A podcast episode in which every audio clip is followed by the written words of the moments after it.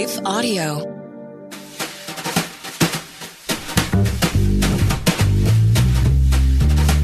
Welcome to Truth Tribe with Doug Groothuis, where we seek the truth about the things that matter most with reason and evidence.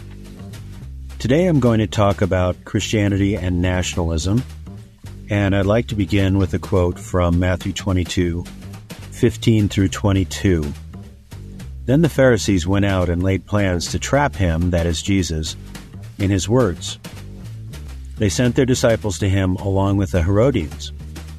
Teacher, they said, we know that you are a man of integrity, and that you teach the way of God in accordance with the truth. You aren't swayed by others, because you pay no attention to who they are.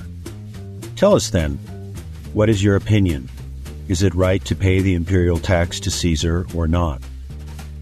But Jesus, knowing their evil intent, said, You hypocrites, why are you trying to trap me? Show me the coin used for paying the tax. They brought him a denarius. And he asked them, Whose image is this, and whose inscription? Caesar's, they replied. Then he said to them, So give back to Caesar what is Caesar's, and to God what is God's. When they heard this, they were amazed. So they left him and went away. Matthew twenty-two, fifteen through twenty-two.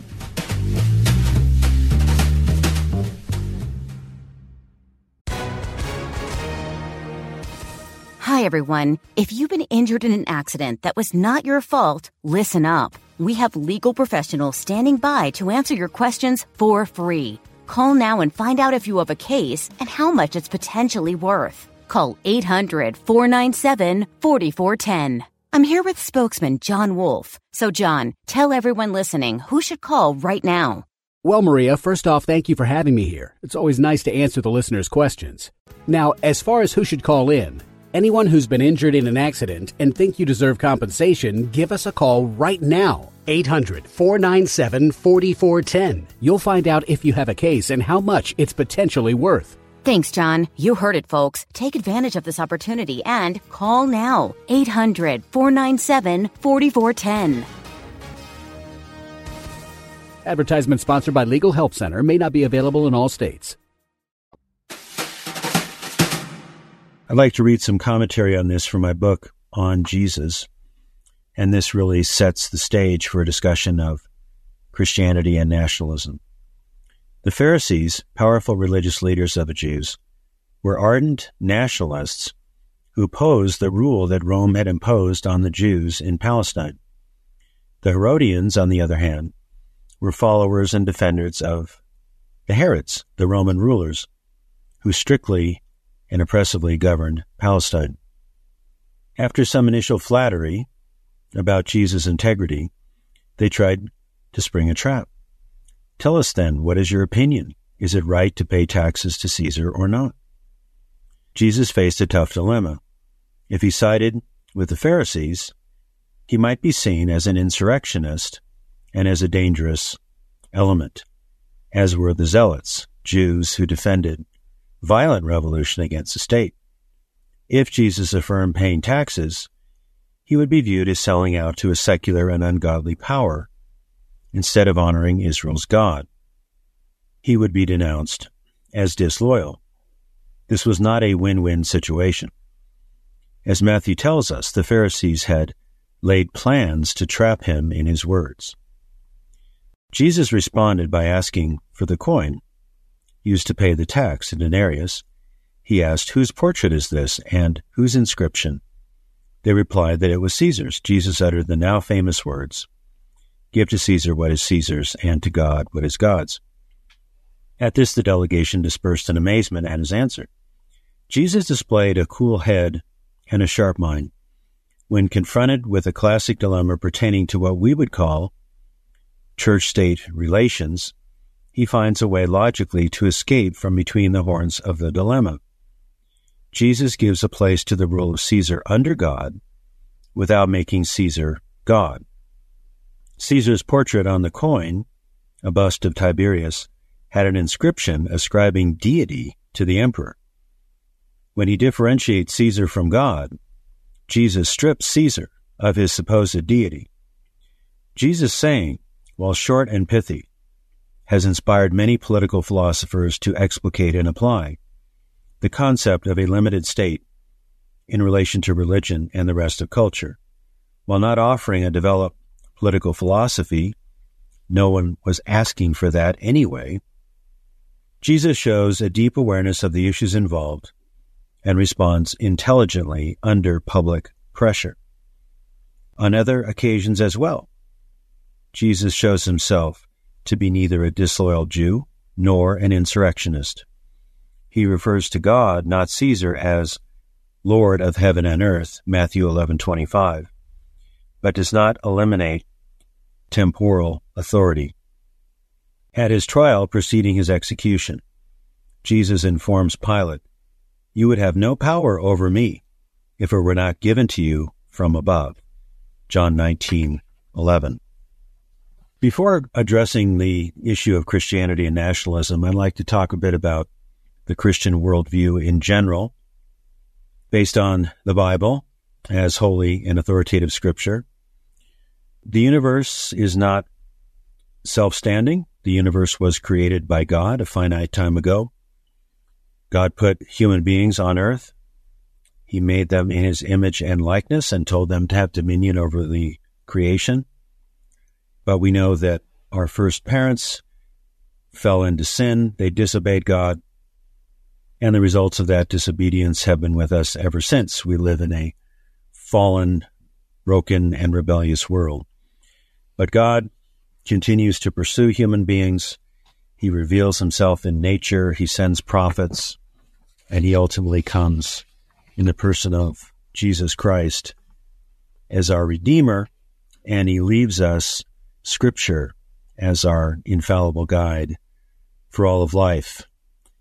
So we have creation, fall, redemption, and eventually consummation, where the universe will be purged and judged and restored.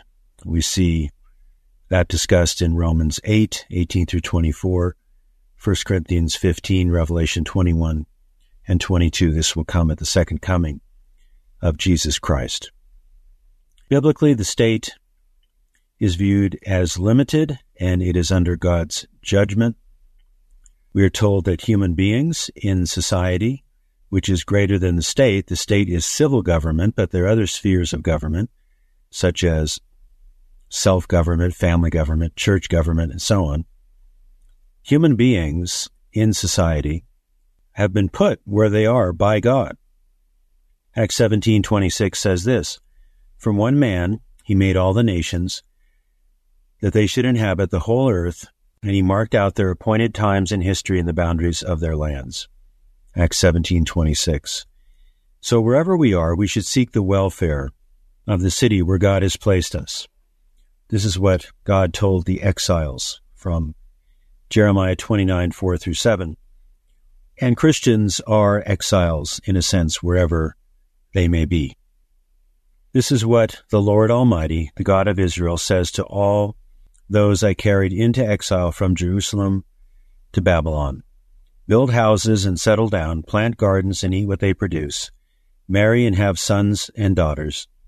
Find wives for your sons and give your daughters in marriage, so that they too may have sons and daughters. Increase in number there. Do not decrease. Also seek the peace and prosperity of the city to which I have carried you into exile. Pray to the Lord for it, because if it prospers, you too will prosper. So God is telling the exiles, and indirectly he is telling us, that we should seek the welfare of wherever we are, because as America prospers, we too will prosper. Let me talk a bit about the American vision for the nation and for civil government.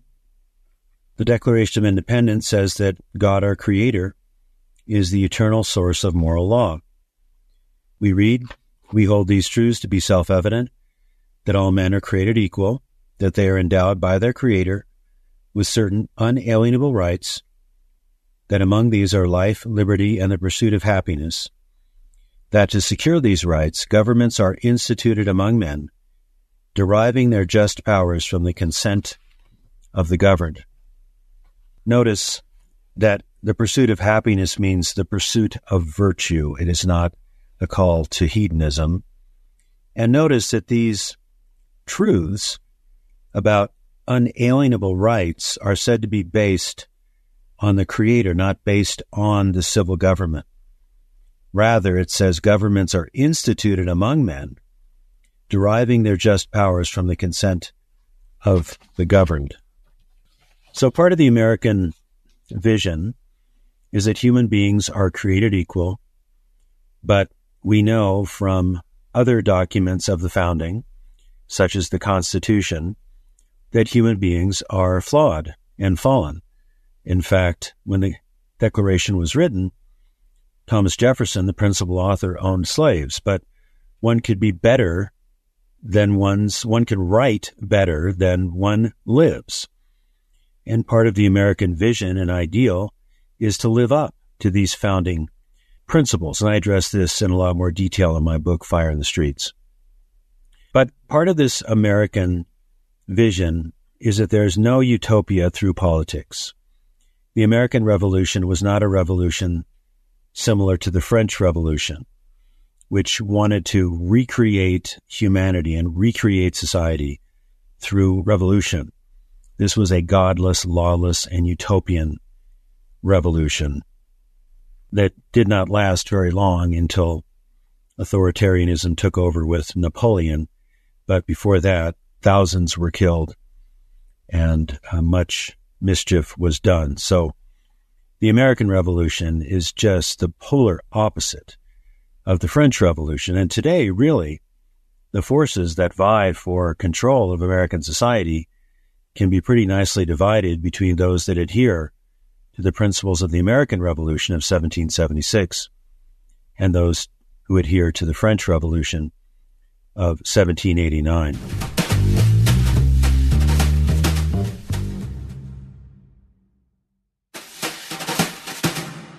According to the American viewpoint, civil government should be limited. It is under God. We have a separation of powers because the founders knew that we should not concentrate too much power in any one branch. So we have the executive, the judicial, and the legislative. And moreover, civil government is said to depend on the consent of the governed. So we have the we the people approach. Moreover, the First Amendment speaks of ordered liberty under law. Congress shall make no law respecting an establishment of religion, or prohibiting the free exercise thereof, or abridging the freedom of speech, or of the press, or of the right of the people peaceably to assemble, and to petition the government for a redress of grievances. So, we have the no establishment clause. Congress shall make no law respecting an establishment of religion, which means there will be no federal church. There will be no Church of the United States of America. However, after that clause, we have the free exercise clause. Congress shall make no law prohibiting the free exercise thereof or abridging the other freedoms, speech, press, peaceable assembly, and the petition of the government for redress of grievances. So this means that Americans who are citizens and who are Christians have the right and the opportunity to exercise a Christian influence in every area of their life, whether that is self-government, church government, government of a school, or the civil government. Now, what about nationalism? How do we even define nationalism? That's not easy. But nationalism comes in a variety of shapes and sizes and emphases. The general idea of nationalism is that one should put one's nation first, and one should seek the welfare of one's nation. Now, put that way, it sounds, I hope, harmless and perhaps even beneficial. But let's go on. What is good about nationalism? There's nothing wrong with the principle of patriotism, that is, love of one's country, as long as the love of one's country is not put above the love of God, because Jesus said, The greatest commandment was to love the Lord our God with our heart, soul, strength, and mind. And the second is like it, and to love our neighbors as ourselves. Well, God has placed us in whatever nation we are in, and we should love one another within that nation, and we should also love our nation, but not put the love of nation above the law and character of God. Now, many on the scene today, myself included, desire that the leaders of America put American interests first above global concerns dictated by transnational bodies such as the United Nations or other forms of global governance. This is because nations generally know what is best for them and should not be subject to some international governing authority. That is especially true for the United States. Now, what could be wrong with nationalism? If someone affirms, my country right or wrong, this is wrong. Because if your country is wrong, then that should be judged and exposed, and Christians should seek to serve God, love God, and glorify God above one's country. Moreover, if there's any emphasis on white nationalism or black nationalism or red nationalism or brown nationalism or blue nationalism, then you're putting one race above others as having greater moral standing, and that is morally wrong, because we are all made in the image and likeness of God. We are all sinful and fall short of the glory of God, and we all need to be redeemed through the atoning sacrifice of Jesus Christ. However, while I've spoken against white nationalism, some whites feel marginalized by certain policies, such as affirmative action and other preferential policies. They believe that race is being put higher than competence, and some are concerned about that, and I am one of them.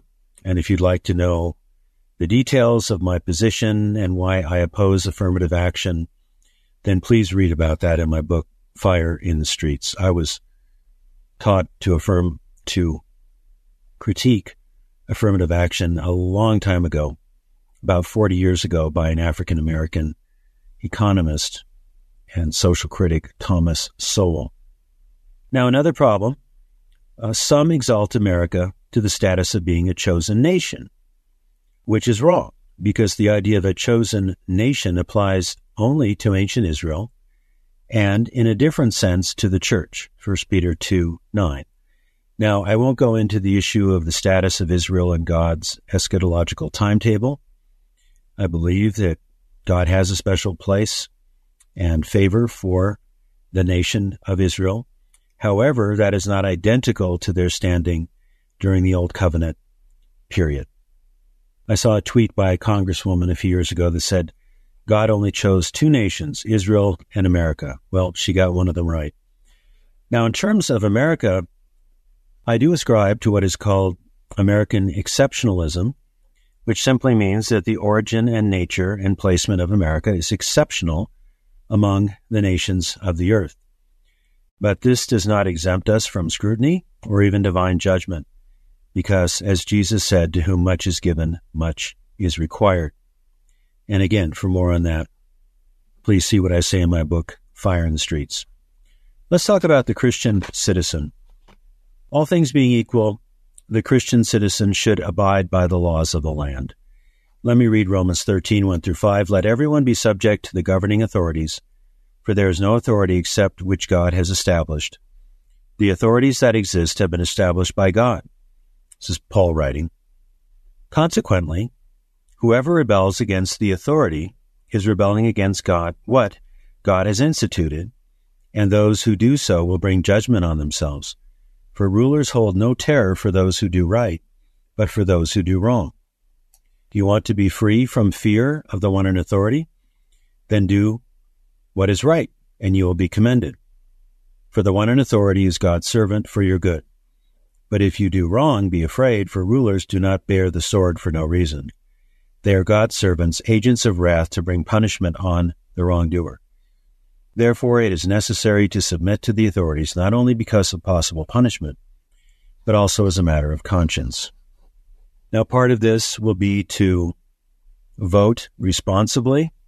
If you have no idea what is going on politically, what the issues are, or if you don't have some kind of a worked out political philosophy, I encourage you not to vote because you're not in a position of knowledge.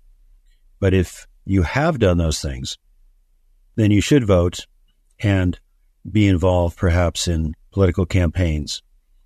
Moreover, consider public service as a possible calling. That is, God might want to use you as a mayor or governor, or senator, or congresswoman, or something like that. Consider that as a way to serve God. I certainly am not called to that. My calling is that of a teacher and a writer. However, I try to contribute to the public good by voicing my perspectives on various social, political issues. However, even in light of what Romans thirteen, one through five says about submitting to the government, we must never put the state above God. Let me read you something here from Psalm ninety-four, twenty through twenty-three. Can a corrupt throne be allied, be aligned with you? A throne that brings on misery by its decrees? The wicked band together against the righteous and condemn the innocent to death. But the Lord has become my fortress, and my God, the rock in whom I take refuge. He will repay them for their sins and destroy them for their wickedness. The Lord, our God, will destroy them. And along these lines, let me read a statement from Francis Schaeffer's excellent book from over forty years ago called The Christian Manifesto. The civil government, as all of life, stands under the law of God. In this fallen world, God has given us certain offices that protect us from the chaos which is the natural result of that fallenness. But when any office commands that which is contrary to the word of God, those who hold that office abrogate their authority and are not to be obeyed. And that includes the state. God has ordained the state as a delegated authority. It is not autonomous. The state is to be an agent of justice, to restrain evil by punishing the wrongdoer, and to protect the good in society. When it does the reverse, it has no proper authority. It is then a usurped authority, and as such it becomes lawless and is a tyranny.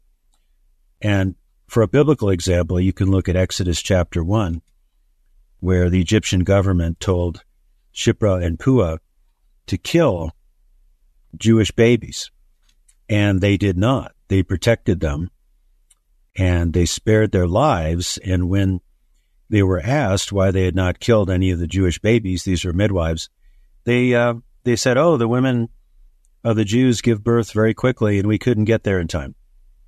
And that was a lie, and it was a justified lie, because it was the only way to save lives. So the scripture there in Exodus one tells us that God blessed them.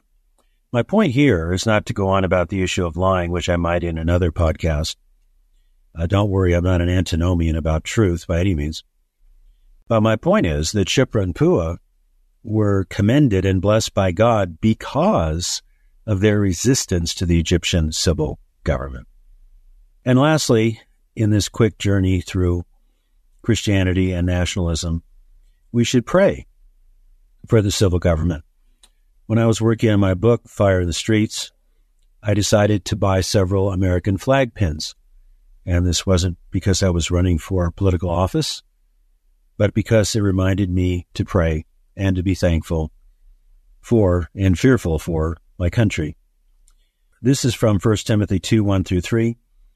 I urge then, first of all, that petitions, prayers, intercession, and thanksgiving be made for all people, for kings and all those in authority, that we may live peaceful and quiet lives in all godliness and holiness. This is good and pleases God our Savior. That's Paul writing to Timothy, First Timothy two, one through three. Some suggested readings. I've mentioned my book about twenty-seven times. Fire in the Streets, which is a critique of critical race theory and also speaks of the American vision of society from a biblical viewpoint. I also recommend Oz Guinness, the book Impossible People, Christian Courage and the Struggle for the Soul of a Civilization. two more by Oz Guinness, Last Call for Liberty, and then a book on a general sense of what the call means for Christians, whether they're involved in politics or not. That is a book simply called The Call. And then Victor Davis Hansen's book, The Dying Citizen, and a book I also just mentioned, Francis Schaeffer, A Christian Manifesto. This has been Doug Groothuis with Truth Tribe. If you'd like to know more about me and my ministry, you can go to douglas groothuis dot com.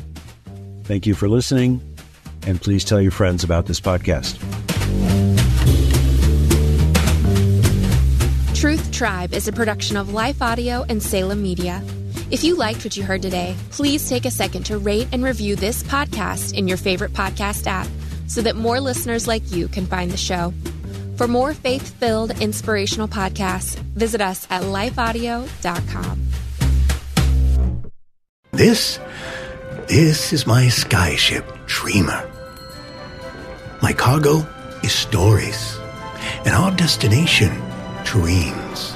With Abide Sleep Stories for Kids, you can help your children fall asleep fast and learn about God. To find these kids' bedtime stories, go to life audio dot com. Or search your favorite podcast app for Abide Stories for Kids. You can also download the Abide app for more biblical meditations at abide dot com.